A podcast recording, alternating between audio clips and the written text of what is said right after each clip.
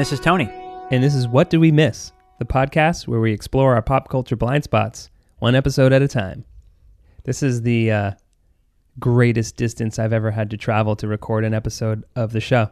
Is it really, Matt? No, actually. Do you want to fill in our listeners? Uh, sure. So we had to, at the last minute, do a remote recording. Um, Matt's wife has had a bad flu the last couple of days, and Mm-hmm.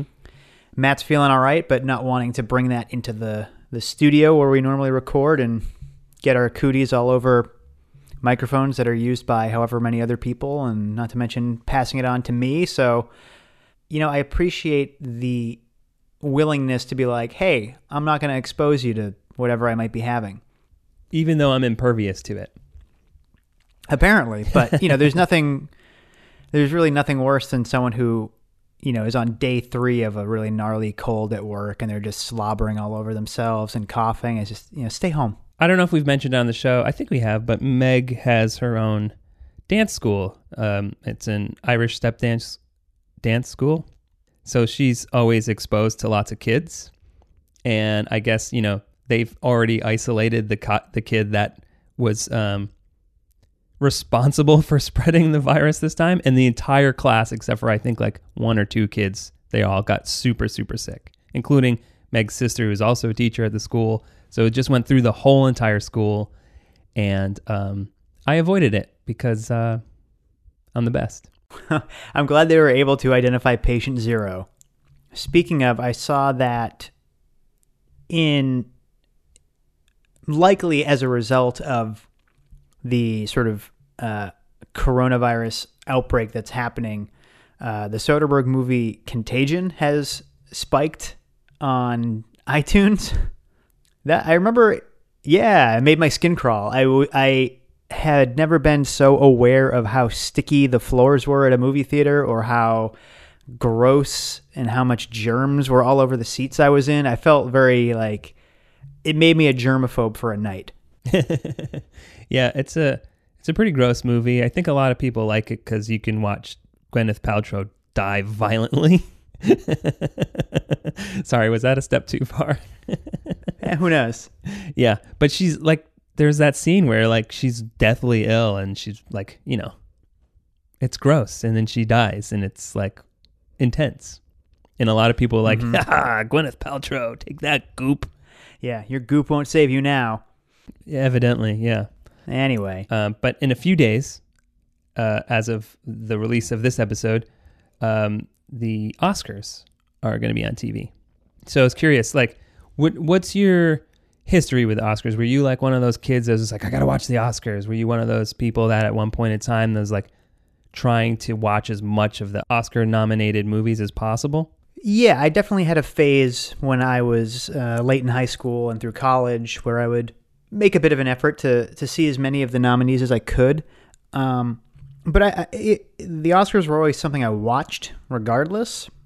Uh, my mom always liked award shows, so we would. Um, the Oscars were the big one that we enjoyed the most. Um, kind of looking at some of the the nominees through the years, to the best of my memory, I think '96 is when I started. I think the 1996 Oscars are when I was aware of kind of tuning in every year. So I would have been 11. Yeah, uh, it's pretty much the same for me. I don't remember. I don't think my family was interested in it necessarily, but I don't know. I always watched it. I don't remember like the first ones. I just always have a memory of watching the Oscars. And there's probably like a period of time, maybe in my mid 20s, where I, I, I missed a bunch of them. And then I kind of got back into it when I started watching a lot of movies again. And the past few years in particular, I've kind of gone out of my way to see as much of the nominated movies as I possibly can. But I noticed because, you know, as we've talked about in the past, that we're we both log the movies that we watched um, using Letterboxd, and I noticed that when I'm watching a lot of Oscar-nominated movies, my rankings, uh, the overall average starts dipping down uh, because I'm watching a lot of movies that aren't always that good. Uh, so uh, last year and this year, I've kind of cut back a bit on making sure that I've see, gone out of my way to see every uh, especially the Best Picture nominations. Especially now that there's what there's there's ten nominations. I mean, last year was good because like you know I avoided Green Book until well after the fact, and I'm glad I did because it's awful. Um, and and in the past, there's like there's always one or two movies that were just really bad that were nominated for Best Picture, and there are this year as well. Um, so uh, ha- have you seen a lot of the the movies from this year? You're gonna have to remind me what they are because the last couple of years I've really sort of checked out Sure. and not paid as much attention to it. Yeah, this year is uh, Ford versus Ferrari, The Irishman, Didn't see it. Jojo Rabbit, Joker, Little Women, Marriage Story, 1917, Once Upon a Time in Hollywood, and Parasite. Yeah, I've seen three of those. Yeah, I've seen all but two. I didn't haven't seen Ford versus Ferrari yet, and I haven't seen 1917. I'm gonna try and see 1917 um, before um, uh, the Oscars. Uh, I've got like about a week as of this recording. Um, mostly because I think a lot of people are saying it's the front runner. Um, because it's been winning a lot of other awards, especially like the DGA. Uh, Sam Mendes, who's the director, got one um, for best direction. Um, I'll probably wait for Ford versus Ferrari. Uh, I hear it's okay, um, but I out of all of them, I mean, it's it's a good batch for the most part. Um, Parasite, Once Upon a Time in Hollywood, Irishman, Little Women, Marriage Story. I mean, if that was just the best pictures, I mean, that would be better than most years. I think that's I think this whole year has been a really terrific year for movies in general. It's a bit of a bummer that Joker and Jojo Rabbit are in there because they're they're not very good. Um, but we're not going to get too into detail about that because that's not what this episode is about. Um, but yeah, I mean that happens every year. There's always like a, a mix of stuff that hey, that's really really cool, and like you know, boneheaded kind of things that pop up. Like last year with Green Book winning Best Picture, and um, a lot of people kind of scratch their heads at that. Yeah, I think I think I've seen more I think generally speaking I've seen more of the nominees since they opened it up to 10 total. Um and I think the one year I saw almost everything 2010 was a very strange year, I think. And there there's I saw all but one of them, which is for me unusual. What was 2010? But it was uh 2010 was The King's Speech, 127 hours, Black Swan, The Fighter, Inception, Social Network, The Kids Are All Right, Toy Story 3, True Grit, and Winter's Bone. huh? There's a lot of good stuff in there, and and I think the worst one is the winner, right? Yeah, Was that King's Speech? yeah. Yeah, I think the only one I haven't seen is The Kids Are All Right. But um, like Black Swan is from the last uh, 10 years or so a f- particular favorite. Yeah, that Um, social network. I always too. get. Ex- I need to see the social network again. I always get excited when I see the fighter pop up, and then I remember that. Oh no, you you're thinking of the wrestler. the fighter is not the one you're as excited about. Yeah, the fighter wasn't so great. It was fine. A kid I used to work with at McDonald's in high school was in it. Oh, that's interesting. And Conan O'Brien's sister's in it too. That's true. Um, I think what happens often is that, uh, especially now that there's ten nominees, um, you know, a movie will go and get in there, and and it's okay. It's not a bad movie by any means, but because it becomes like, you know, the front runner or it starts winning a lot of things, then people start to get really, really angry about it. So it becomes like that movie's fine to like, fuck that movie. I hate that movie. That's the worst movie ever. Um, I saw that a lot with with Shape of Water, where people were like, "Yeah, it's Guillermo del Toro. It's pretty good." And then once it became the front runner, people were just like, "No, this this movie's garbage." And it was really strange how it just made that jump after a while. And that could also just be the, you know, the critics and and that I follow um, on social media. Um, but you see that happen a lot each year. Yeah, that hype is only always going to end up being a little self defeating. Um, you know, looking at 2010, I remember um, when Inception came out, and you know, I really liked it. As far as a, a blockbuster goes, it's certainly better than a lot. And this woman I work with was like, "Oh, I finally saw Inception. I don't think it was the greatest movie ever made." And I was like, "Well, why? Why would you approach anything expecting it to be the greatest example of that thing?" So when you get into award season too, um, yeah, that uh, that sort of uh, inflation that comes with a movie's reputation, especially around any type of awards it might be up for, uh, certainly tend to get in the way of m- maybe people seeing it uh, as clearly as if it didn't have all that hype around it. I certainly know that I'm guilty of letting something stupid like a certain number of uh, award statues convince me it should be better than it might be. Sure. It's like watching like a sports event at that point because I think you know, I'll even have those moments and uh, Meg will talk about this all the time. She's like, you get so angry. It's just like, well, you know, because in this moment, it's just, you know, you're rooting for something. Um, and, you know, sometimes you see choices made or that that are, are befuddling or, or, or don't jive with, with my tastes. Uh, and then it's fun in the moment to just be like, how dare you? Um, but then a- after it's done, I don't, you know, I'm like, okay, that's fine because there are a lot of movies that I love that aren't nominated. There are plenty of directors throughout history that have never won or been nominated for anything. Um, so it's really ultimately not that big of a deal. But when you're in it, it's fun to sort of get invested in it. I, I guess I don't know. Yeah, it's like throwing your hat behind a certain baseball team, like you said. It totally becomes a sporting event. Yeah, I mean, this year it's really exciting that Parasite is in the conversation at all and for Best Picture because it's a foreign film and that rarely, rarely ever happens. Um, and uh, there's a lot of talk that you know it, it could win some stuff, um, which is cool for a movie that has been really successful. Um, and it seems that American audiences have really taken to it, but it's still, you know, it's still not making the same kind of money as as like I don't know 1917 or even Ford versus Ferrari. You know. So the reason we're doing so much talking about the Oscars right now isn't just because uh, they're going to be a few days after this episode comes out, but we decided to see if there was a year, just a random year, where maybe we haven't seen most or all of the Best Picture nominations. So we picked a random number between um, zero and 100 Yep. We asked and Siri. landed on. yeah, that's right. We asked Siri to give us a random number. Well, we actually did it from um, 29 to 99 because the first Oscars was uh, 1929, and and we didn't want to do anything. We we, we kind of want to keep the 2000s out of there because it felt, at least to us, kind of current, even though 2000 is now 20 years ago.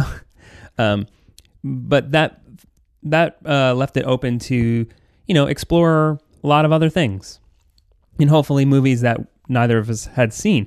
So the number Siri gave us was 73 and you know, we did a check and the first movie, the winner of the best picture that year was The Godfather, which obviously is a movie that's been talked about a ton.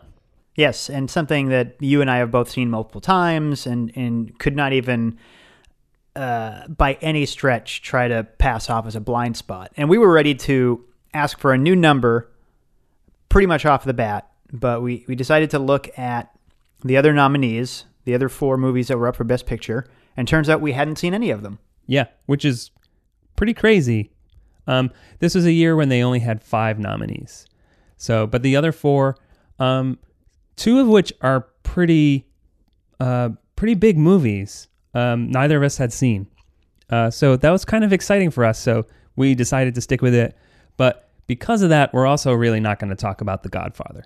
Right. Yeah, the, there's nothing we're bringing to the table here. The other nominees for 1973 are um, Cabaret, The Emigrants, Deliverance, and a movie called Sounder, which I had never even heard of. You? Uh, no, I had not heard of Sounder or The Emigrants for that matter. I think the only reason I know or I've heard about The Emigrants is because Criterion recently released it. Um, they put out like a set um, which includes The Emigrants and its follow up, which is called The New Land. Um, and they included them together. So, uh, but that's the that's the only thing I had known about it uh, prior to to watching it for this episode. And uh, excellent segue from a point you were making earlier about Parasite. The Emigrants is a, a Swedish film. So, you know, one of those uh, sort of rare instances of a foreign picture being up for Best Picture of the Year. Yeah, what's what was really interesting to me is looking at the nominees for 73 and the follow-up The New Land was actually nominated for best foreign film. So I'm not really sure what happened there and and The Emigrants actually came out in 71 and the New Land came out in 72. So so for a movie to be nominated uh, for the 73 Oscars, it had to have come out in 72. So I'm wondering if because it's a foreign film and because it's connected to the New Land that they allowed some kind of they had some leniency there or something because it was obviously nominated for best picture in 73 Yeah, I tried to make heads or tails of how that worked and and couldn't figure it out myself. So yeah so anyway so we're- we're going to kind of go movie by movie here um, and uh, you know just talk about um, our experience with it and and whether or not we think it should have been nominated for an oscar uh, and talk about maybe some overlap between the movies uh, and also maybe bring it into that conversation of you know there are stereotypes behind the oscars. You always kind of see certain overlapping qualities in the movies that are nominated. Uh, there are always outliers uh, but there are always movies like that you can see that are like yeah that's a movie that would have been nominated. Why wasn't this nominated instead? Et cetera et cetera et cetera. Okay so we decided in order to kind of put an order to how we'll be talking about these movies you know, we looked at how many Oscar nominations each movie got, and we're going to work in reverse order.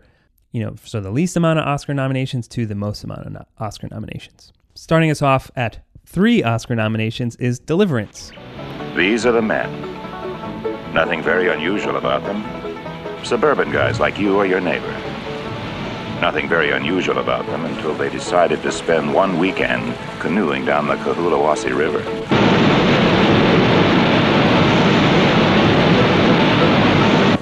Ed Gentry, he runs an art service. Wife Martha has a boy, Dee. Lewis Medlock has real estate interests, talks about resettling in New Zealand or Uruguay. Drew Ballinger, he's sales supervisor for a soft drink company. Bobby Tripp, bachelor, insurance and mutual funds. Will you go in? All right, I'm looking. These are the men who decided not to play golf that weekend. Instead, they sought the river.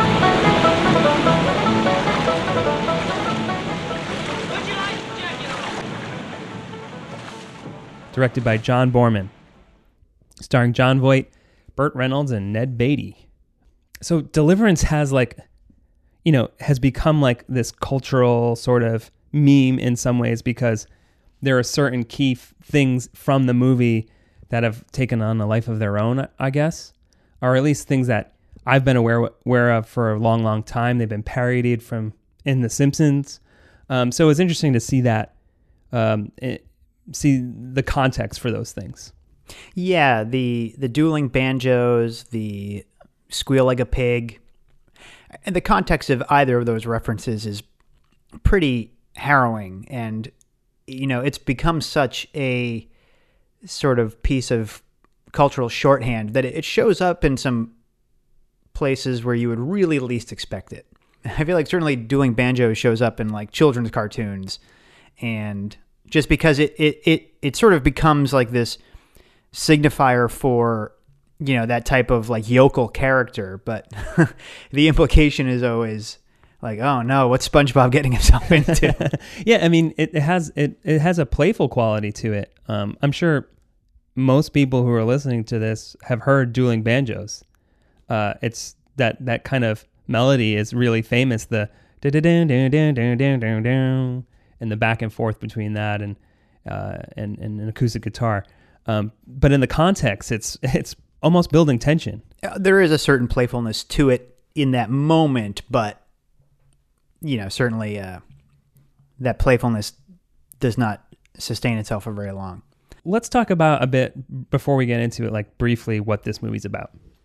It's about four friends um, that are probably, I would say, you know, they're businessmen essentially, uh, for lack of a better term, and um, they're heading out to the, so they're heading out to the Cahulawassee River um, to, um, you know, take some canoes down the lake, camp out, and uh, and and basically do the kind of rough, rapid kind of river ride. yeah weekend warriors Yeah, exactly. Um, and then um shit takes a turn and gets pretty fucking dark. Right. Well, the reason they're doing it in this particular spot is that it is the the area is going to be drowned out to make a lake for a dam. So you know, there people are being displaced from their homes. Uh, the beginning, you know, has these these wide landscape shots, and you hear Burt Reynolds' character talking about the um, uh, the rape of the natural land that's about to happen to this place. They're going to ruin this perfect piece of nature to to make a dam. So it's sort of like their their last trip down this river. And and what what comes with that is that they are going to be put in close proximity with uh, hillbillies, basically. You know, people who are living off the grid, who are out of step with the, you know, then contemporary society of the early 1970s. Um, you know, really aside from, you know, the fact that these people run a gas station and have trucks, uh, they're not too far removed from uh, the South as it was probably, you know, four or five decades earlier than when we're seeing it. Before I had, I had kind of watched this, you prepped me that you weren't that into it. I, I don't want to say it kind of colored my perception of it, but you know, I went in with an open mind, thinking that I was going to dislike this, maybe. Because usually, we, you know, we're on the same page pretty often. Um, so I, I went in being like, oh, I don't, maybe I won't like this. Uh, but I thought it was pretty good. Um, I don't. I'm going to say right now, I don't think this deserves to be nominated for Best Picture of 1973. Um, but I think for what it is, I think it does a lot of interesting things. I don't know if it has a ton to say, um, but I don't know if that matters because I do think it almost plays like an exploitation movie. And I think maybe my one issue with it is that it's sort of an expectation. I mean, it's sort of a exploitation movie, you know, made up to look like a prestige movie. Uh, and I wish maybe it'd come down one way or the other uh, on either side. Sure, I, I can see that, and I don't disagree with those things. And and this, I guess, is the uh, the downside to maybe voicing an opinion prior to us sitting down to talk about it for recording, which we typically don't do. Um, but yeah, I really didn't like this. So, you know, these guys go out on the river trip and they meet these hillbillies, um, and there are varying degrees of, um, you know, uh, you know, looking their nose down at them to just being outright shitty. Uh, and then, so if dueling banjos is one thing people know, the other thing is that eventually two of them get separated from the other two and are sort of cornered by uh, two of these hillbillies um, who then uh, you know bound them and and uh, rape Ned Beatty's character uh, while Jon Voight's character watches. Uh, and, and that's the other big thing. That's the thing Deliverance sort of has this reputation and notoriety for. And as far as I'm concerned, um, you know, I, I think you're dead on in saying it, you know, doesn't really firmly pick a side whether it wants to be a procedure or an exploitation movie. Because I think up until that, um, you know, that that encounter that results in the rape and then the immediate aftermath of that, it really leans more into being an exploitation movie. And then I think after that, there's still 40 minutes to go, and then it just like there's no energy and it's dull and all that exploitation sort of sensibility seems to vanish for the most part. For me, for me, it just kind of became this really dull man versus nature movie, and didn't really have anything to say about what that means. See, so for me, I think a lot of what he's doing formally is kind of shooting through things and kind of I, I think he really likes to revel in this idea that there are these are four actors that you know that are literally riding down the river in a canoe. And I think it kind of it wants to show you because that's not even something we see a lot now. People putting them into a position like this, or or sh- showing them actually doing the thing. Because movies prior to this would probably be mostly set um, shot on a soundstage and even now, stuff like this might be considered a little too dangerous to put actors into that situation. So I think the movie revels in that, and I think it likes to kind of uh, show you the process. So it really shows them traveling down the river quite a bit. And I think after um, the rape scene, which I do think is is pretty effective, especially because it doesn't use any music at that point, and the whole movie uses music kind of sparingly. Um, so to me, a lot of it is kind of sparse and haunting and immediately following the rape, um, Burt Reynolds' character shows up and he puts an arrow through one of the guys, and the other guy escapes. So then the aftermath math is them trying to escape, but then the other hillbilly is essentially trying to hunt them down. So he's shooting at him from afar. Um, and I thought that scene was pretty well executed. And the scene where um, Jon Voight kind of takes out the other hillbilly is so dreamlike in its quality and so purposeful and how it how it shows it because it doesn't really it almost plays like a, a fever dream because in that moment he's sort of delirious and it almost seems like the arrow's coming from somewhere else. Um, and i thought all that stuff was really interesting for something that is you know usually pretty cut and dry for a man versus nature thing.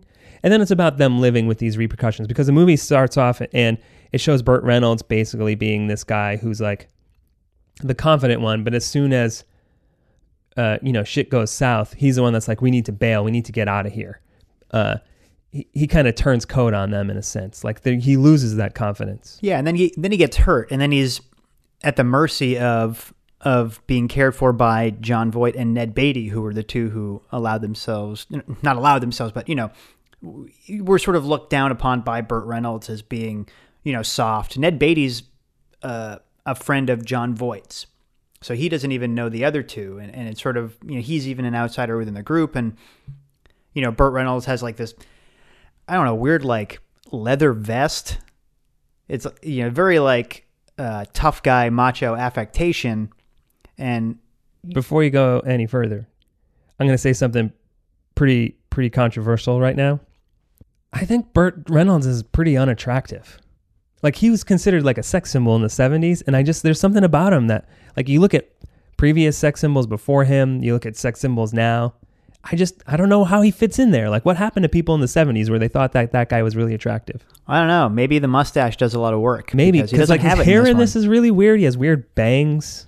I, I mean, the 70s certainly had a look. sure. You know? Yeah. But yeah, I, I, mean, he makes he makes it known that Jon Voight and Ned Beatty are the soft ones and you know, so so that is part of it. You know, he like you said, he gets ankled pretty quick and is out of commission, and it's those those two are left to save the day, more or less. I think, I do think you're right. I think the um, the assault is is very affecting. I, I think even the immediate aftermath with with Burt Reynolds shooting that with the arrow and the, you know, you know, what do we do? And him like real in that moment taking control, and then, you know, Ned Beatty is just in the background, just, you know, dead eyed and not able to really articulate anything. He's just sort of shuffling around, letting the others kind of direct him to where they're going, and they, they ultimately they bury the body, knowing that the the the river is going to be dammed up and it's going to be flooded. No one's ever going to find it.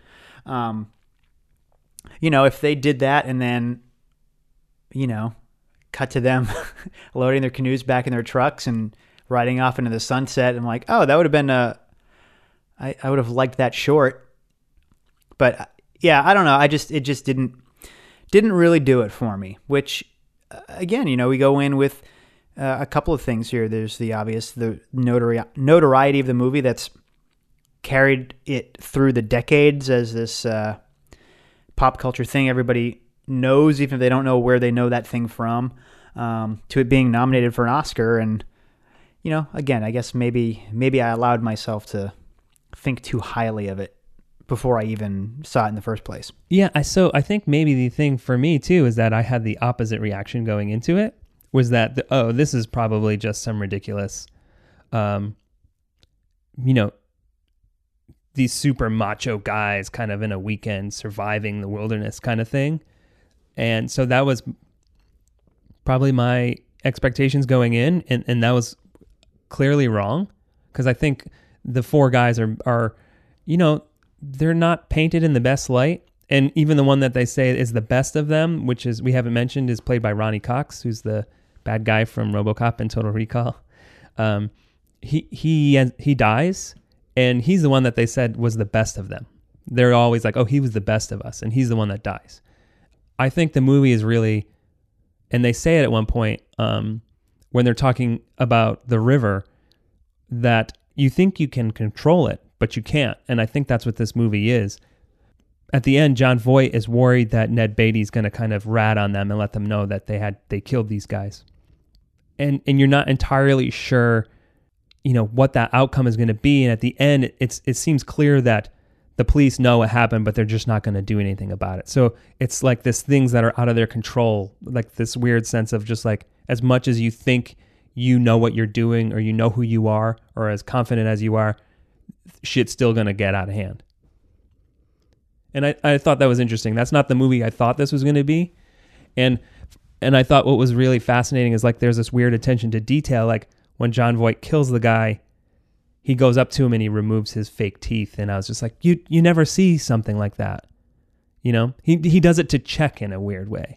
And it just felt so Yeah, personal. he- it was interesting. Yeah, because he he he notices that the guy he's killed has a full set of teeth, and they clearly let you know during the rape that one of them was missing most of his top teeth. So yeah, I mean that was an affecting moment. I think, and, I'm not making this comparison as a person who particularly likes the movie I'm comparing it to, but I think I was expecting sort of um, you know maybe the the heightened stakes and and melodrama of something like a deer hunter here. Uh, i, I kind of yeah I, I kind of maybe expected this to be more of like deer hunter southern gothic kind of thing. Yeah, I was really surprised by how understated it was, uh, and I kind of like that quality to it, um, because I don't. Uh, getting back to the Oscars, uh, they don't typically nominate stuff like this. I think, and I'm not really sure what existed that was quite like this before Deliverance. I'm sure there's some outliers here and there, but it feels kind of like, you know, I don't know. It felt like it kind of set up a lot of things for the 70s in some ways. Again, like I don't, I didn't love it. I wasn't like, oh yeah, this is this should have beat The Godfather. Um, but I thought it was a pretty interesting movie. yeah i think you know and in terms of comparing it to the other nominees um, i mean the godfather comes to mind that is absolutely a, a sort of um, you know prestige movie dressed up as uh, pulp or you know the other way around if you want to say um, pulp dressed up as a prestige movie and I, I i just you know i don't think deliverance does it nearly as well Yeah, I, I think that's probably fair. Uh, and, and before we move on to like this movie is also filmed by one of the greatest uh, cinematographers um, ever, and that's Vilmos Zsigmond. Um, he also did um, Close Encounters of the Third Kind, uh, and this movie looks pretty terrific. Although I think the version I watched, I don't know how you watched it, but it, it didn't seem like a restored version. So there were some moments that felt. Um, I, there, there were some scenes with Jon Voight at night that looked. I, I don't know. It looked strange to me, and I, I, I couldn't tell why. It had that weird sort of like like when he was climbing the the rocks to Yeah. get to the top to kill the guy. Yeah, I couldn't tell if that was supposed to be some sort of you know like fever dream effect or if Yeah. it was just a, a bad example of day for night shooting. Yeah, I'm not. I'm not entirely sure because the rest of the movie looks so great, um, that it makes and and Vilmos is so he's one of the best. So it almost makes me think that it was purposeful, like it was an early kind of uh, in camera effect that they did to make it feel dreamlike because that sequence is is pretty dreamlike in its approach. Yeah, but it stood out to me as well, and I I came down more on the side of thinking like maybe that was stuck with a, uh, you know, a, a bad technical solution to a problem they couldn't solve otherwise or something. Yeah, but maybe. So moving on, our next movie with four Oscar nominations is a movie called Sounder. During the Great Depression, a man is unjustly sent to prison. My deputies and me, we got to take you down to county house. Now, his family must struggle Working in the sun out here all week. My specs again. to overcome adversity Charlie, just because a man and his family are colored. Look, I don't make the rules. in order to survive. The boy is hungry, Rebecca.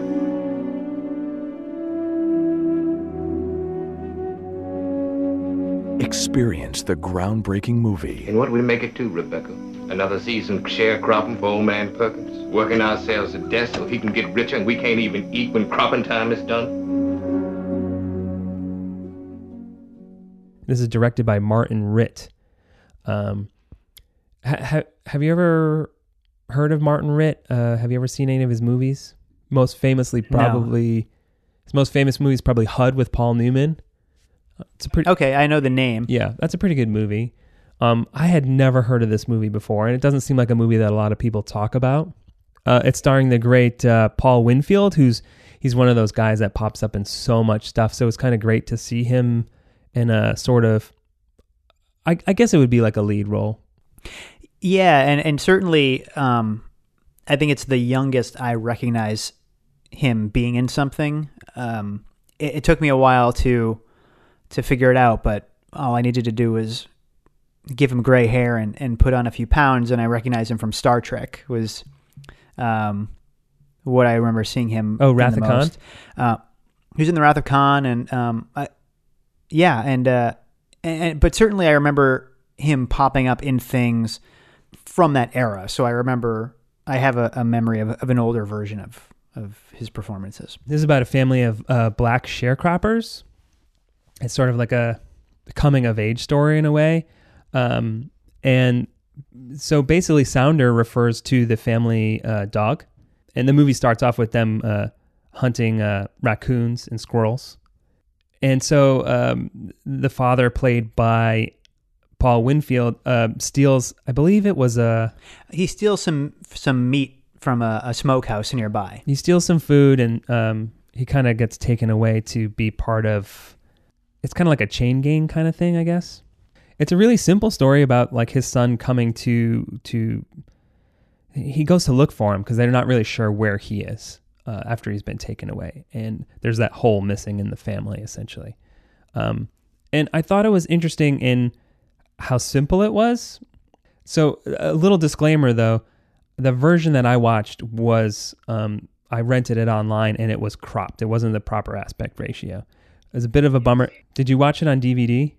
Yeah, and it was a full uh, a full frame Yeah. version of it. I don't know if like a proper restored version on the pros- proper aspect ratio exists. I couldn't find one, uh, which is a bummer because I watched some trailers and it looked it looked really nice. Um, it's like the super wide frame, the two point three five. Um, that's as pretty much as wide as it gets, and so we we lost a lot of the image, um, unfortunately. that makes me sad to hear because I suspected, um, and I, I definitely felt like I was missing something by not having that that bigger immersive picture of you know what you know i mean uh, louisiana in the 30s so there's a lot of texture and environment there to take in and uh, yeah definitely missing from the versions of it we saw. I was also surprised by how simple it was.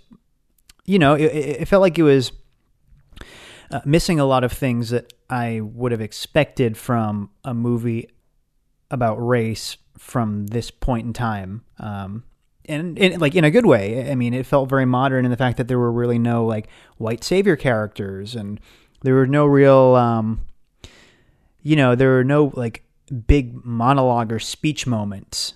Um, you know those moments of revelation or of um, mutual understanding you know the, ty- the types of things that show up in these types of movies that very often are oscar pictures were very understated um, which was refreshing for sure.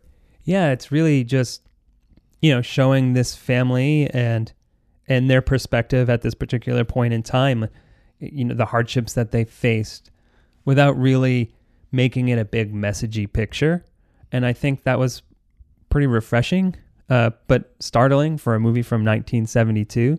Roger Ebert really liked this movie, uh, and and in his review he talked about how he had never really seen a black family like this. Um, in film before, nor had he seen a relationship uh, like a father son relationship or the, the relationship relationship between the father and his the wife, um, played by um, Cicely Tyson.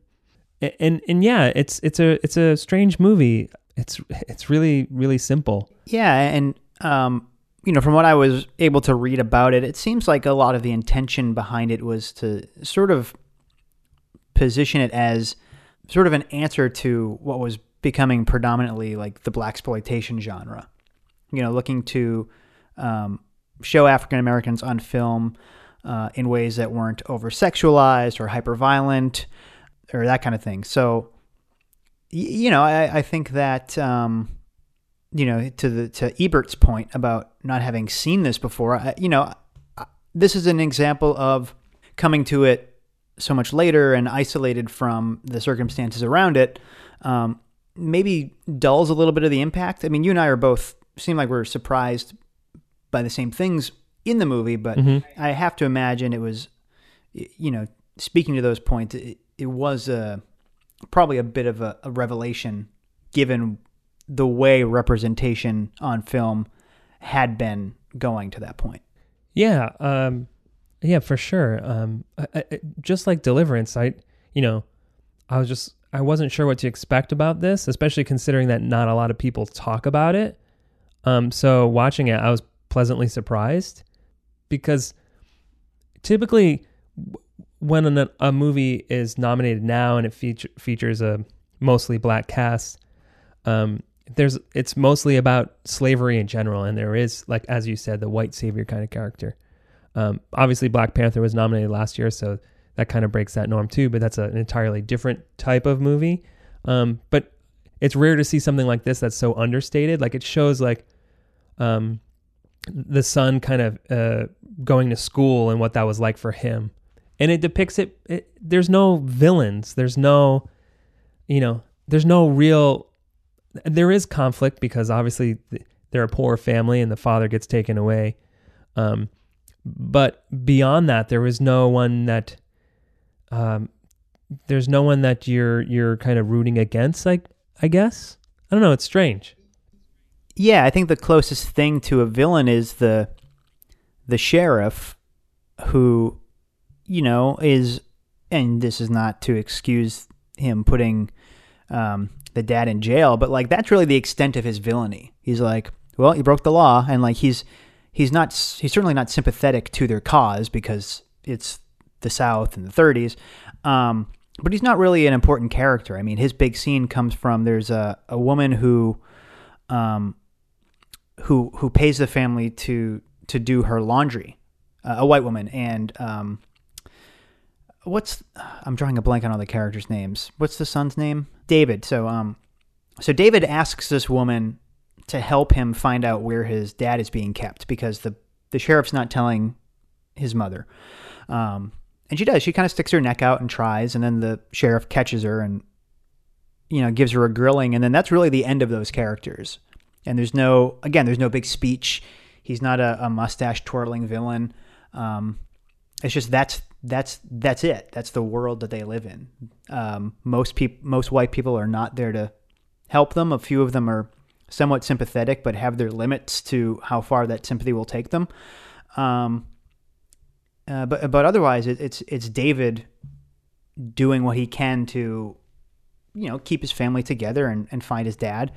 Um, the closest thing to messages, you know, like big capital M message movie kind of moments, or again, like you see him in school with white children and he's you know clearly being ostracized, and then he happens upon a a, a black school while he's looking for his dad, and he has this great little moment where the the teacher asks, "Don't you have school where you're from?" and he says, "No, not like this," and like that's it. That's the message. Like even he has not seen a room full of black children before learning.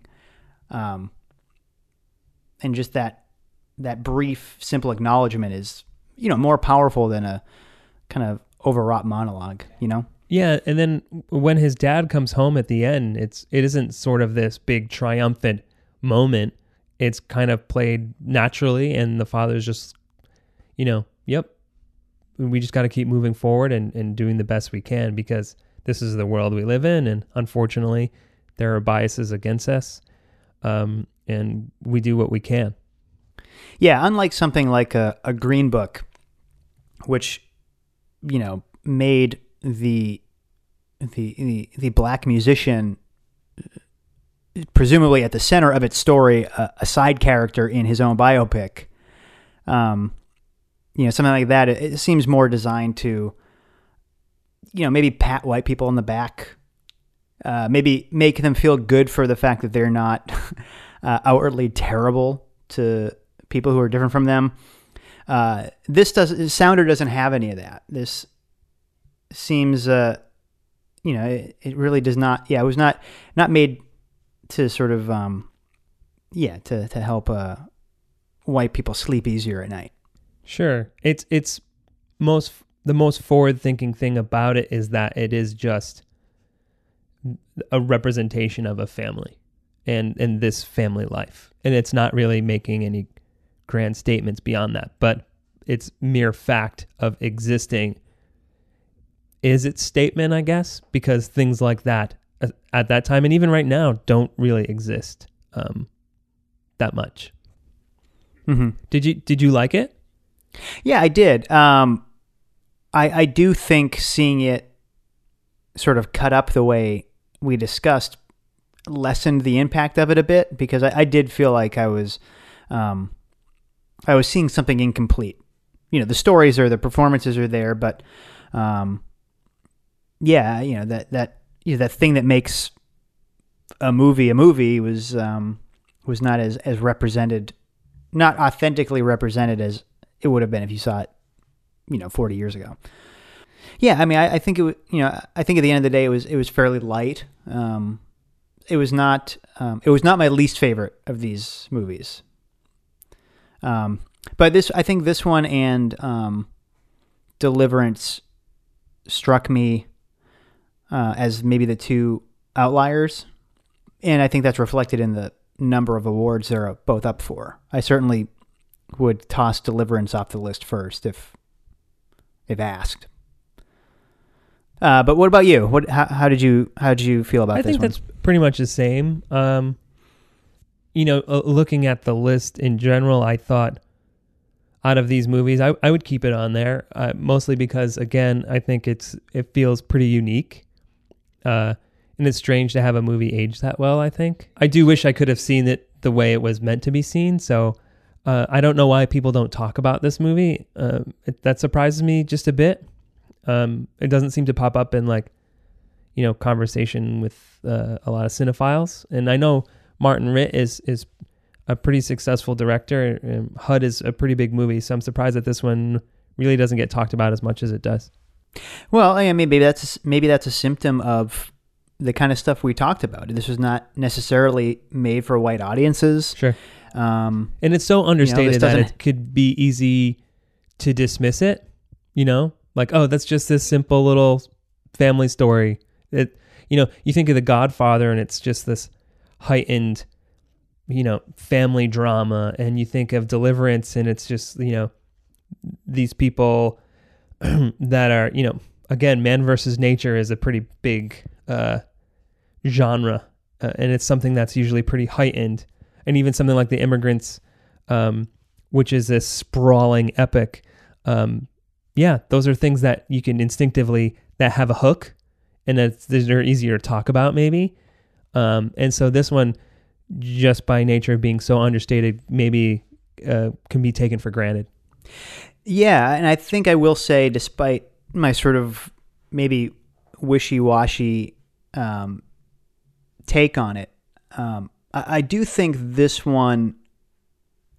I think this one has maybe kind of lingered in my mind the most, um, which I'm very surprised by because I think the other two we're going to talk about, I really instantly um, found myself, you know, really enamored with.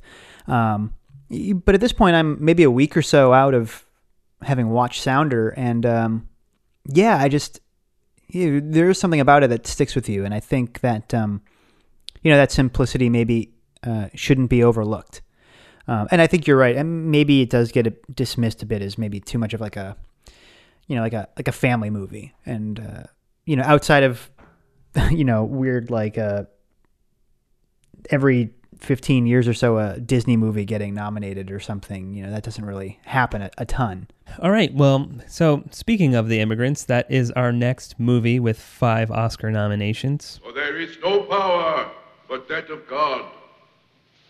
The powers that be are ordained by God. Whosoever therefore resisteth these powers, resisteth the ordinance of God. And they that resist shall receive to themselves damnation. For rulers are not a terror to good works, but to evil.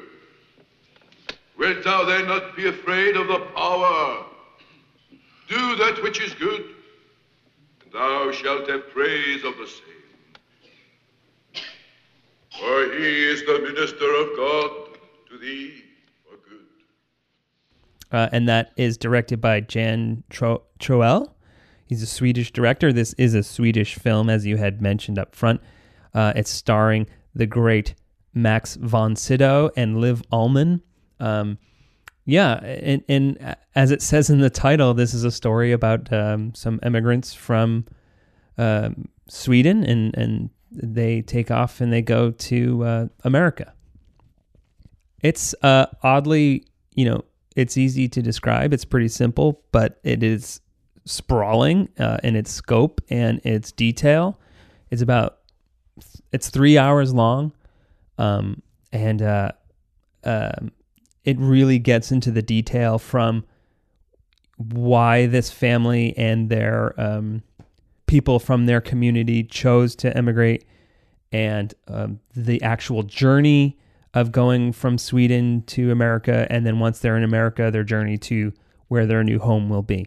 Yeah, I think the um, you know the three categories of people who are emigrating from their home for a new life. You know, you can you know uh, Max von Sydow and his wife and their children are, are sort of representative of you know people who have um, run out of opportunity. Uh, in his case, he's a farmer. They've had one season too many of bad luck. Um, Fire. You know, the land is yeah, the land is dead. Ultimately, um, they finally get rain, and then lightning hits the barn and burns it down. Um, so he's he's got nothing left. They lose a child. Um, his brother is um, basically an indentured servant who was uh, sold into the employment of a, a farm nearby. Um, you know, but he's he's he's educated. He can read. He's very curious and very smart. And you see him early on, and you you kind of get the sense that maybe he's a little lackadaisical. But you know, I, I think what you end up learning is that he's he's got drive and ambition beyond what you know his elders in the community um, sort of have an understanding for. There's nothing for him there. So whereas his brother is, where his older brother has sort of run out of um, land to live off of, uh, you know, for for for this younger character, the the thing he's missing is um, some sort of fulfillment beyond just doing the same thing our fathers and grandfathers have always done. And then the third group of characters are, uh, um, you know, looking for religious freedom. They are Christians, but they're not following the the the teachings and whatever denomination of Christianity the the community is and lives under. Um, you know, they are persecuted for for practicing their faith differently. So collectively, they all represent a lot of you know a lot of the the sort of archetypes of these types of um, coming to the new world characters. From what I've read, um, the the follow up, uh, which is a movie called The New Land, they were filmed, I guess, concurrently, and so it is one sprawling six hour story, and the second one is about them kind of making America their home, and it starts literally where this one ends, um, and. F- from what I've read, uh, the complete picture is actually the six hours. So it is a bit of a bummer that we only watched the three. Um, although it does feel kind of complete in its own way. Um, so for me, I think uh, like I admired this more than I actually liked it. I think because uh, I, I I like movies about process and and and you know getting into the details of something specific. This is like about the actual experience. Um, but I felt a lot of this kind of I I felt the run running time uh, for a lot of it, and I thought the first half in particular before they get on the ship to go over to America uh, is a little repetitive, and um, I think there's only so much miserableism I can take when you know it's well-meaning characters and you just suffer one indignity after the other for them. Uh, and I don't know if that always makes for a compelling narrative, even if there's a re- it's based in reality. Um, so I kind of struggled with this for a bit. Um, I do think, again, in the pieces, it's it's really interesting, and and I do think the performances are all are really good. Uh, I love uh, Max von Sydow and obviously Liv Ullmann, and they're like stock players also for um, Ingmar Bergman, uh, and there's a lot of overlap for the type of stuff that Bergman does with Jan Troell does. Um, except for I think sometimes his stuff is a little more sparse and a little more, um, a little weirder. Maybe this almost felt like a John Ford movie, except for it was really sad. yeah, I I I didn't really feel the runtime with this. I I um you know maybe there were a couple of patches that felt a little a little slow, but I certainly didn't feel like I was um you know I wasn't sweating the three hours when I was in it. I I, I don't and I don't want to say that you know I don't think it was slow. I just felt that there is so much of with scene to scene it, it did go by pretty quickly i just felt that when you're in it there was it it almost felt to me like it could have it could have shaved a good half hour off or 40 minutes off of the the front end in particular sure yeah i, I think you know and this is strictly a, a personal not bias but um yeah I, I had not long ago talked to my grandmother about her experience of uh, uh, emigrating to the states when she was younger, and so I, I mean, that was you know closer to like 80 or so years after this movie takes place. But i think a lot of what she described felt very familiar to what i was seeing um, so it, it's sort of you know for me personally sort of rounded out some of these uh, concepts and ideas of what you know people in my family went through at one point. Um, and it became hard for me to sort of separate that. I found myself rooting for these people very quickly, uh, especially the the the two weeks they're on the boat crossing the Atlantic was particularly upsetting and. I think that was the best part. Sure. Yeah, I would agree. Um, it really gets into that nitty gritty of what it was like to be in, in close quarters with each other and and you know there's so many people and and there's uh, the difficult conditions and everyone's getting sick and they're blaming everyone for things that really are unnecessary or, or trivial um, you know liv ullmann's character is pregnant before they leave so obviously she gets you know that's a very difficult journey for someone who's not pregnant, so um, it's way worse for her. Um, they're sort of pitted against each other in some instances, and this movie doesn't have a lot of levity uh, up until the very, very end, where there's this ends on this sort of this beautiful moment of hope, I guess. Um, but a lot of it is kind of like, you know, repeating this this sort of like you know the dire circumstances that these people are in all to try and make things better for themselves which you know again is like is is is I'm sure as super close to reality as as possible.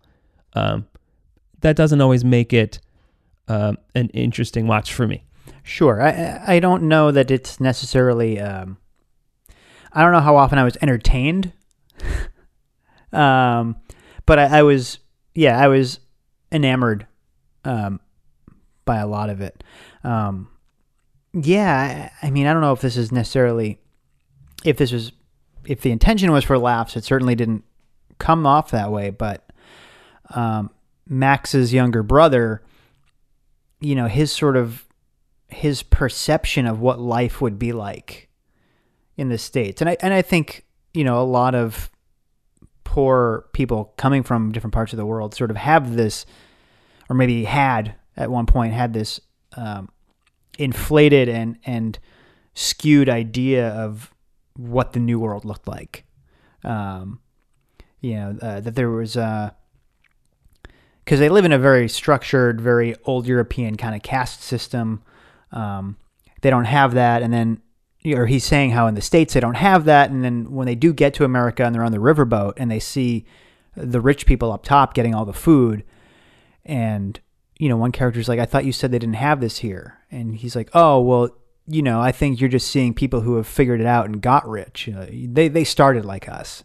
Probably not the case. And he also kind of says that, like, oh, he, he implies that they'll get there, that they will, you know, everyone in America has that opportunity, and and and now that we have that opportunity, we too will be rich.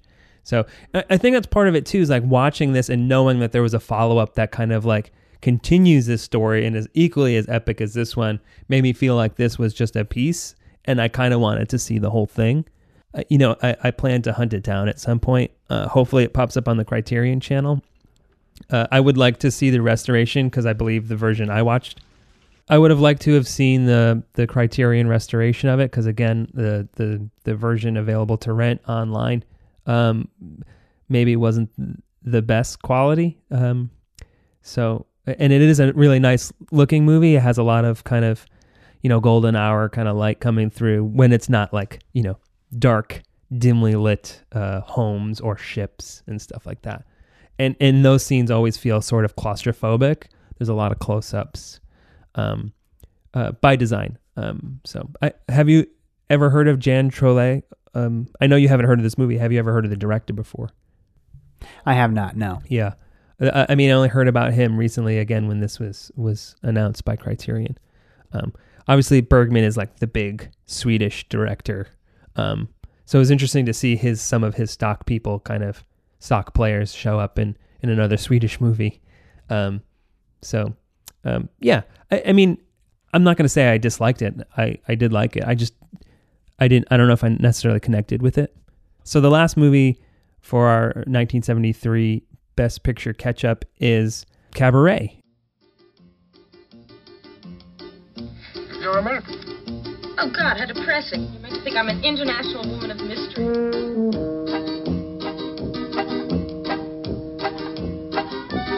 Does my body drive you wild with desire? Now, tell me all about you. I want to hear everything. Everything. Absolutely everything.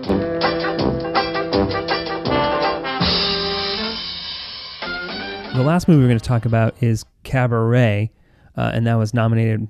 Um, I don't know how many it was nominated for, but it won eight Oscars, which is more than The Godfather, which won three Oscars. Um, so th- that's that's pretty crazy.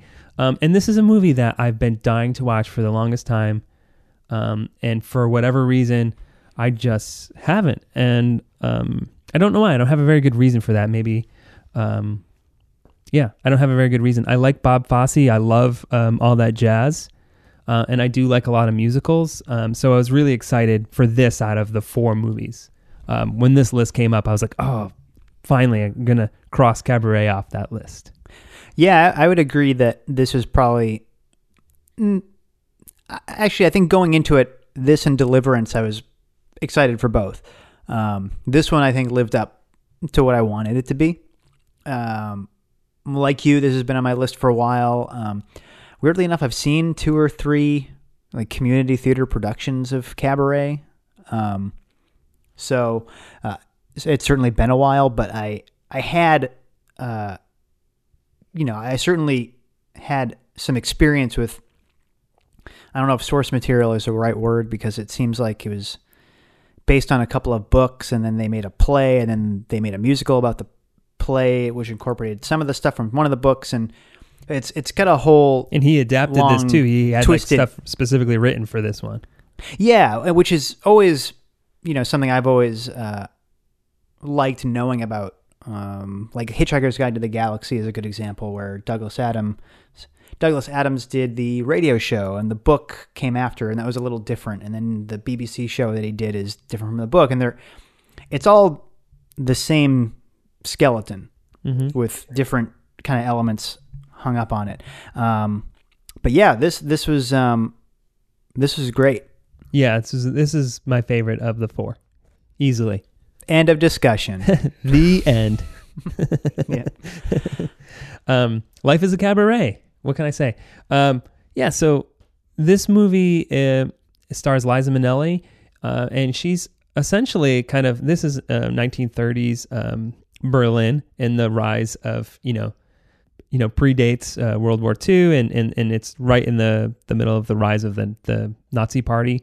Yeah, m- m- sort of uh, mounting fascism is really starting to take hold of the country um, to the point where it's you know early on there's a scene where somebody actually you know gets up out of his chair at the club and you know throws a Nazi out. Um, sort of that's where we start, and then by the end of the movie, um, no one's trying that anymore. Yeah, Liza Minnelli plays this dancer uh, in this club, and this is kind of like, um, you know, the turning point maybe when. Um, I guess this is like the the start of this is like a, a I guess like a girly club kind of thing. Um, there's cross dressers, um, so it seems like something that you know it was maybe slightly underground at the time. You know, like this was something that was bubbling up under the surface. So I think the movie is what it's trying to say is like, while there was this rise of fascism, there's also this rise of this sort of desire for um, something different, whether that be through entertainment, but also through sexuality, um, because there's a lot of different um, people that express themselves in different ways in this movie, uh, and even the narrator of all the musical performances, played by Joel Grey, and he won an Oscar for uh, supporting actor. Um, he's cross dresses for a lot of the movie. Um, and then this kind of coincides with Liza Minnelli falling in love with this guy uh, played by Michael York, who comes to Germany to be a translator. Uh, and uh, they kind of fall in love with each other, but in the process, they meet up with this other guy. Uh, and then the three of them sort of have this little um, tryst. Uh, and, and I was really surprised that, you know, this movie is so, uh, it's so frank in its, in its discussion of sexuality because Michael York, you know, sleeps with um, with the Helmut uh, Griem character. Uh, he plays this character called Maximilian von Heune, uh, and so the three of them have this sort of, you know, love tryst, I guess, and it's always like this back and forth between the three of them. Yeah, there's really no, um, you know, given the fact that this was made in or released in '72, I expected more of the you know sort of explicit conversations around bisexuality and homosexuality. Um, you know, knowing those are all part of it from seeing the various productions of this I've seen, I expected it to be kind of pushed back into subtext more than it was. It's it's all pretty frank. Um, you know, even earlier on before um, uh, before they meet Max, um, you know, there's a point where where Eliza Minnelli comes on to Michael York, um, and he's not into it, and then she gets offended, and and then she's like, "Oh, uh, you know, unless you like boys, and that's fine," and he's like, "No, I just, you know, I've just had bad experience with the women," and, and he tries to pass it off as uh, inexperience to to mask what we learn is is actually going on behind the scenes. But either way, like. Um, yeah, those conversations is right there, and they're they're having them, and they're they're not beating around the bush. They're uh, they're very frank, and I, I, was caught off guard by that. Yeah, and it also doesn't make it like a big statement thing either. It's not like about like, you know, and I sleep with men. It's just like this is who these people are, and these are the lives they lead, and that's normal and natural. Uh, which is a lot of movies that are nominated for Oscars that tend to deal with sexuality always have those moments to let again like make the audience feel comfortable with it and you know shout things from the rooftop. And this is a lot more subtle. Um, that being said i do think its overall message um, especially the ending is a little on the nose. I think what makes it work is probably um, the direction. Uh, you know the final shot essentially shows the club that liza minnelli's been performing in the whole time. And um, the final shot is is like um, sort of the audience reflected in a nearby mirror, and it's kind of like you know fractal and kind of cut into pieces, but the audience is mostly replaced by Nazis.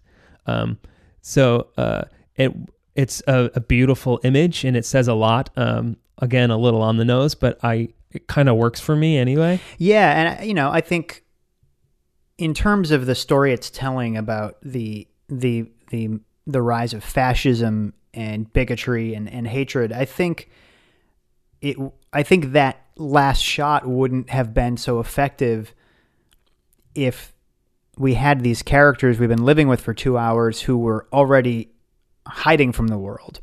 Yeah, the a big thing is that it's not just Liza who accepts Michael York's character for who he is. It, you know, it is everyone at this club. There is a sense that maybe uh, there is a place in Germany for pe- these people to be uh, living their or their true selves, um, you know, in a, in a more public way than they would have been able to. And I think so. Having that contrasted with what is actually happening politically and, and culturally, uh, yeah, to not be if you're not going to be as bold with both of those threads, um, you know, the ultimate message is not going to be as effective. Um, now, when I've seen productions of this, and I get the sense that it, this has been the way they've done it for the since the late '90s, since they did a revival of it, is at the end when the MC character, who here is played by Joel Grey, um, does his final song. He's it's very like militaristic, um, and he's wearing um, the the striped um, garment uh, that people in concentration camps are forced to wear, and then um, you know he's got like the the um, the pink triangle badge on his arm instead of the the yellow star of David. Um, so yeah, you know I don't think um, that no matter what, I mean I think whatever version of this you're seeing that that message is really getting hammered home. Um, what's frightening about things like this is when um, that message proves to be, uh, you know, timeless in a way that is not like, oh yeah, man, that was evil then. We got to make sure that doesn't happen again. Um, when it, uh, you know, when when the relevance of it persists, it always makes something like this a little uh, harder to watch than if you can, you know, safely in isolation be like, well, at least, at least we're not worried about that anymore. This is a timely watch, is what I'm trying to get at. yeah, it, it I was really uh, going into it. I, I you know I just knew it was a, a musical starring Liza Minnelli, and I thought there was going to be a lot more um, razzmatazz. I thought it was going to be more like a a throwback traditional musical, um, which I was still excited for because I, I like Bob Fosse. I think he's a, a great choreographer and a, and a great director. But th- that was kind of kind of stupid of me because all that jazz is such a heavy, strange movie about him confronting his own ego and then dying. Uh, so I, I probably should have expected more uh, going into this, but it, I really, really enjoyed it. Uh, and we haven't really gotten into any of the musical sequences yet, but um, you know, they're all like so beautifully shot. Uh, and, and we've talked about musicals on the past in the show and how oftentimes, you know, modern musicals will kind of cut too rapidly. They're not showing you the dance so much. Um, and this, I think all the cuts are so purposeful. They're usually cut within moves or to point towards something or um, to cut, you know, it shows through things and all the, the dance sequences are sort of claustrophobic. It's always shooting through either other dancers or through patrons in the club to give you this sense of like this tiny space and how alive it was.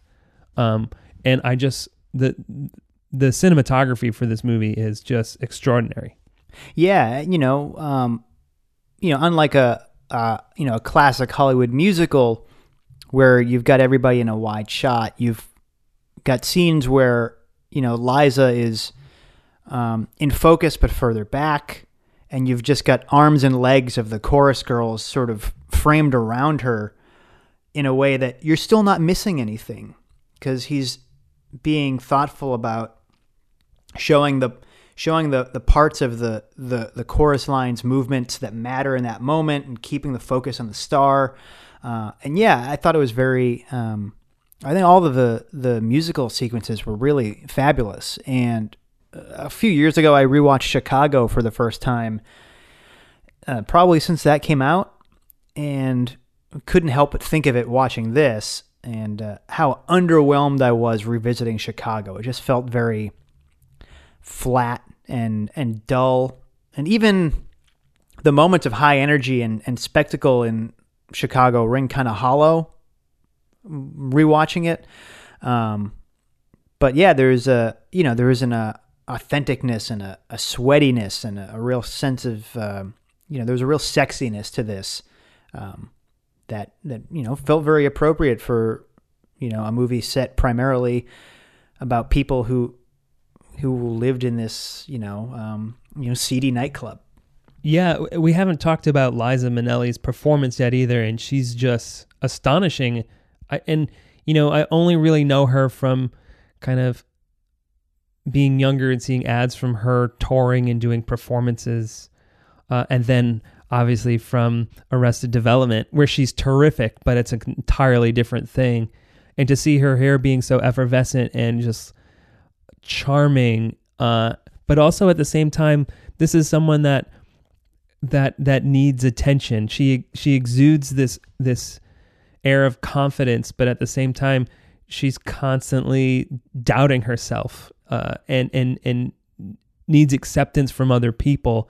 Uh, but that all comes f- through in the performance. Um, I was I was really blown away by by it. Uh, yeah, no, I I, I agree. Um, like you said, outside of Arrested Development, I really did not know what to expect from her, and that's you know sort of um, you know if not her doing a caricature, it is sort of through this meta lens of how the how the world perceives Liza Minnelli as a person. Um, and yeah, for the most part, I, I, I loved her performance here. There were there were moments where her her voice and her delivery uh, was so close to Judy Garland's that it I did find myself sort of uh, being distracted by it. But it, it only happened a couple of times. There were certain words that you know sounded very Wizard of Ozzy to me, if that makes any sense. Oh, oh, for sure. Um, there are moments. Meg and I are are massive Judy Garland fans, and um, a few years back we went and we just watched every one of her movies, or at least all the ones we could get our hands on, all the way from the the movie she did with um, Andy Rooney, all the way up to her final movie. Um, um, her final uh, actual movie is A Star Is Born, which is one of my favorite movies of all time. But uh, I was a, I was startled to just see um, how how similar they were, and to hear that voice. You know, You mentioned sort of expecting this to be a bit of a throwback. Um, did you ever see New York, New York? oh yeah, yeah, yeah. Yeah. So I, I think that was sort of, you know, that was Scorsese deliberately trying to do one of these throwbacks to Golden Age Hollywood, musical adjacent, you know, big production value and stuff like that. Liza is in it with De Niro. And, you know, I don't, you know, I, I think maybe, you know, Fosse's instinct was right here because the 70s and, and Golden Age of Hollywood were so opposite. New York, New York really shows that those two sensibilities clash more than they complement, even if uh, you've got the best of intentions going into it. I like New York, New York. I think it's kind of underrated. I think maybe it's precisely for that reason that you just said. I think that's fascinating, that kind of dichotomy going up against each other. And I also think that Scorsese is just, you know, he, he does some interesting things um, with the filmmaking. Maybe not 100% successful. Yeah, I, I don't disagree. I think it's a fascinating movie and probably better than the reputation it has Oh, for sure. deserves. But um, you know, I, I don't know that all of it works, and I but I, I think with Cabaret, sort of that decision to lean into, you know, whatever this new Hollywood is, um, and approach a musical like that. Um, was the right call as opposed to you know who knows what would have happened if it were a you know a, a West Side Story version of Cabaret. You know what I mean? Mhm. Um, and it it's startling. Like, you know, this is the year that The Godfather won, and Godfather's a movie that everyone just talks about repeatedly. But this movie won. You know, Liza won for Best Actress, Joel Grey won for Best Supporting, Fosse won for Director. Uh, Geoffrey Unsworth won for cinematography. You know, they won for best art direction and set decoration, best sound, best film editing, best music and a, a score and original score. Um, the only thing it didn't win was writing, screenplay, um, and best picture, um, which went to Godfather. So um, that's I, I didn't you know I wasn't aware of that going into that going into this, but um, yeah, I, I I really like this, and I was excited to finally cross this off the list, and and and I think it'll be something that I'll definitely revisit. Out of these five, and so we'll include The Godfather in here just for shits and giggles. How would you rank these? Are ties allowed? no. no. Okay. Um, sure, you could do whatever you want. I don't give a shit. So I watched the four of these within a week Mhm. of each other, and I don't know that I've seen The Godfather in its entirety in over ten years. Same for me. S- So I could, you know, my my my gut is to say, um, Godfather, Cabaret, The Emigrants, Sounder, and Deliverance. Uh, but who knows? Um, I I can't imagine Godfather slipping to third. I think it'd be a toss up between Cabaret and Godfather Mhm. for one and two. But you know, maybe I'll maybe I'll watch Godfather after we're done recording. I'm not going to do that. Same question. Okay, fair enough. Uh, yeah, I I would need to rewatch The Godfather in order to feel really confident about it. Um, but yeah, um, Godfather, Cabaret, um, then probably uh, Sounder, and then um, Deliverance, and then The Emigrants. Oh, okay. Do you think there's anything from 1972 that um, should have been nominated for Best Picture? That's that's left off of this. You know, Or I not looked even at what else came out. Not even necessarily Best Picture, but something that should have gotten some nominations, I guess. I, I looked at what else came out that year, and I could not make an educated guess how to answer that question. Okay, fair enough. um, so for me, my favorite movie from 1972 is The Discreet Charm of the Bourgeoisie, which is directed by um, uh, Luis Buñuel. Uh, and this was actually nominated for um, and, and won for for uh, best foreign film. Um, but I mean, if you're going to nominate another foreign film, like you know, fuck it, this is better than all of these movies. Um, uh, Solaris is also uh, by uh, Andrei Tarkovsky. Uh, is just a beautiful, weird science fiction movie. Another foreign film that's from Russia. Uh, the Bitter Tears of Petra von Kant, which is a Rainer Werner Fassbinder movie, just terrific, um, which wasn't nominated for anything. Um, What's Up Doc by Peter Bogdanovich, which is kind of this throwback to screwball comedy, and it made me um, understand what people see in um, Barbra Streisand. She's just so awesome in this movie, and it's really, really funny. It feels a lot like John Hawkes' uh, screwball comedies from the 30s and 40s. Uh, Avanti, which is one of Billy Wilder's uh, final films, has a great um, uh, Jack Lemmon performance uh, where he's going to basically has to pick up his his father's dead body. Um, a pretty underrated Billy Wilder movie, uh, in in my opinion. Fat City by John Huston, which is also terrific. I think that's enough for now. there's a, we get it. There's lots of uh, a bunch of the Lone Wolf and Cub movies came out this year, and a lot of those are a lot of fun. And then also, um, uh, female scorpion, um, no, female prisoner number seven, Scorpion. I think that's a full title. It's a terrific Japanese um, prison sort of women prison revenge movie, which is highly influential to Tarantino, um, which is pretty terrific. Um, yeah, so I mean, next year also next year has The Long Goodbye and Badlands and The Exorcist and Paper Moon and Friends of Eddie Coyle. So and Mean Streets. So like the following year is pretty good. So lots of good stuff coming up. Seventies. Woo. Yeah, I um I definitely flagged a few years that um maybe not all Oscar uh, maybe not all best picture nominations but had uh yeah, at least 3 that I was really uh, excited about. Um, first of all, and just I noticed this while I was doing research, Doctor Dolittle was up for Best Picture in '67. Isn't that like famously bad? Isn't the original Doctor Dolittle like wasn't it a kind of a turd? I don't know. Or am I thinking of? I don't know. Anyway, I was surprised to see Yeah, that. I mean, why Green Um, Book won last year? Well, I guess. but yeah, so the year before, um, 1971 had three, uh, three out of the five were uh, pretty interesting, um, especially to have them in the same category. You got the French Connection, Clockwork Orange, and The Last Picture Show. Um, 73 had American Graffiti, The Exorcist, and The Sting. Um, 74 had Coppola up against himself with Godfather 2 and The Conversation, which is fantastic. Which one would you pick? Ooh, I mean, uh, they're two very different movies, you know? I mean, Godfather 2's got the uh, multi generational cross cutting. That's Oscar bait, You, man. you got to pick one. You got to pick one. Uh, I think about The Conversation more than I think about The Godfather I agree. 2. Correct answer.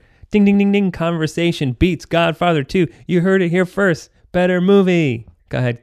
Uh, that year, that year also had Chinatown and Lenny, which uh, I didn't realize Bob Fosse yeah, directed that. I'm pretty excited to. I, I really want to watch that now. Now that I've seen a bunch of his stuff, and I haven't seen Lenny, but I hear that's pretty good. So pretty excited to see that. Jumping ahead to the 90s, um, I'm just pointing this one out. So, 94, several of the pictures for movie of the year were Pulp Fiction, Shawshank Redemption, Forrest Gump won. Boo. Um, but Quiz Quiz Show was up there and nominated. Quiz Show is great. You know, I don't think I've ever seen Quiz Show to be honest. I really like Quiz Show. Yeah, here it's pretty cool. Yeah. yeah. Yeah, so that's just a handful of years that uh, had some pretty interesting picks. Um, So I'm gonna um I'm gonna go back in time. We're gonna do 1939, which is a year that's talked about all the time. But I mean, there's 10 nominees. I haven't seen all 10, but of the ones I've seen, um, Dark Victory, Mr. Smith Goes to Washington, Ninotchka, Stagecoach, Wizard of Oz, and Gone with the Wind all in one year. I mean, that's that's pretty crazy. A lot of good stuff there. Uh, just a few years later, with 1941, we have How Green Was My Valley, uh, The Little Foxes, The Maltese Falcon, Sergeant York, Suspicion, and a little movie called Citizen Kane. so, Matt, why don't you tell us a bit about what we're doing next week? In two weeks, rather. Okay, so uh, our next episode, we are going to look back at the 2010s, uh, and we've uh, looked at a bunch of different music websites, and we found their best of the decade music lists, and we kind of did a total like assigned everything some point values, and we came up with our own top five based off of that, and we're gonna uh, catch up on some of the best music from 2010 to 2019. Uh, and when you say we are going to catch up, you mean you're going to hold my hand through it because I am uh, grossly misinformed about uh, contemporary music. Sh- Sure, if that's how you want to approach it. Um, That is how I want to approach it. I want to throw myself under the bus before anyone else can do it to me. They're all, for the most part, artists who I'm Mhm. aware of, um, just by virtue of them being uh, some of the uh, largest voices in in music the last 10, 15 years, some longer. Um, but uh, yeah, we'll we'll dig into why I uh, have always sort of had. I've never really had my fingers on the pulse when it came to music. and I have. well, Yes. no, I mean, I think ultimately what we're really going to get into is how it's okay to not be caught up on things, but it is that just means that you have new things to experience and things, new things to look forward to. Um, so I'm going to take your glass half full, and I mean glass half empty, and I'm going to make it half full. How does that sound? If you're pouring your half of a glass into my half of a glass, it's just No, regular I'm not full. pouring anything in. I'm saying like you're looking at the glass and you're like, that fucking glass is half empty, and I'm gonna look at it and say like, not only is it half full, I'm gonna add a little lemon there for you, a little lemon slice, and put that in your your your water. Is it water or? or if you put a lemon slice in the glass after you put your half into my I'm not- half, it's gonna again. I'm not putting my half into your half. We only have one glass in this this theoretical conversation. There's just one glass. I've I showed up and I'm not thirsty. I, you know, I'm I I drank before I came, but there's a glass. It's sitting there. It's your glass. You're thirsty, and you're like, this one glass right here is uh, is half empty, and I'm like, no, it's half full. I brought a lemon. I'm putting the lemon in the glass for you because you're going to enjoy that. And there's plenty there for you to get through this episode with just this half full glass of water. Yeah, well, you know, if you got here on time, you would have seen that the glass was full in the first place, and then I got so bored that I drank half of it. So, I mean, I'm right in thinking it's half empty. I think this bit's gone on long enough. All right, we'll see you next time. All right. Thank you for listening to What Did We Miss? If you want to catch up on previous episodes, you can find us on Apple Podcasts, Spotify, Stitcher, and Google Play. You can also follow us on Facebook, Twitter, and Instagram at What Did We Miss? And if you want to drop us a line, our email is whatdidwemisspod at gmail.com. And thanks as always to the What Cheer Writers Club in downtown Providence. For more information, you can go to their website at whatcheerclub.org or follow them on Twitter and Instagram at What Cheer Club.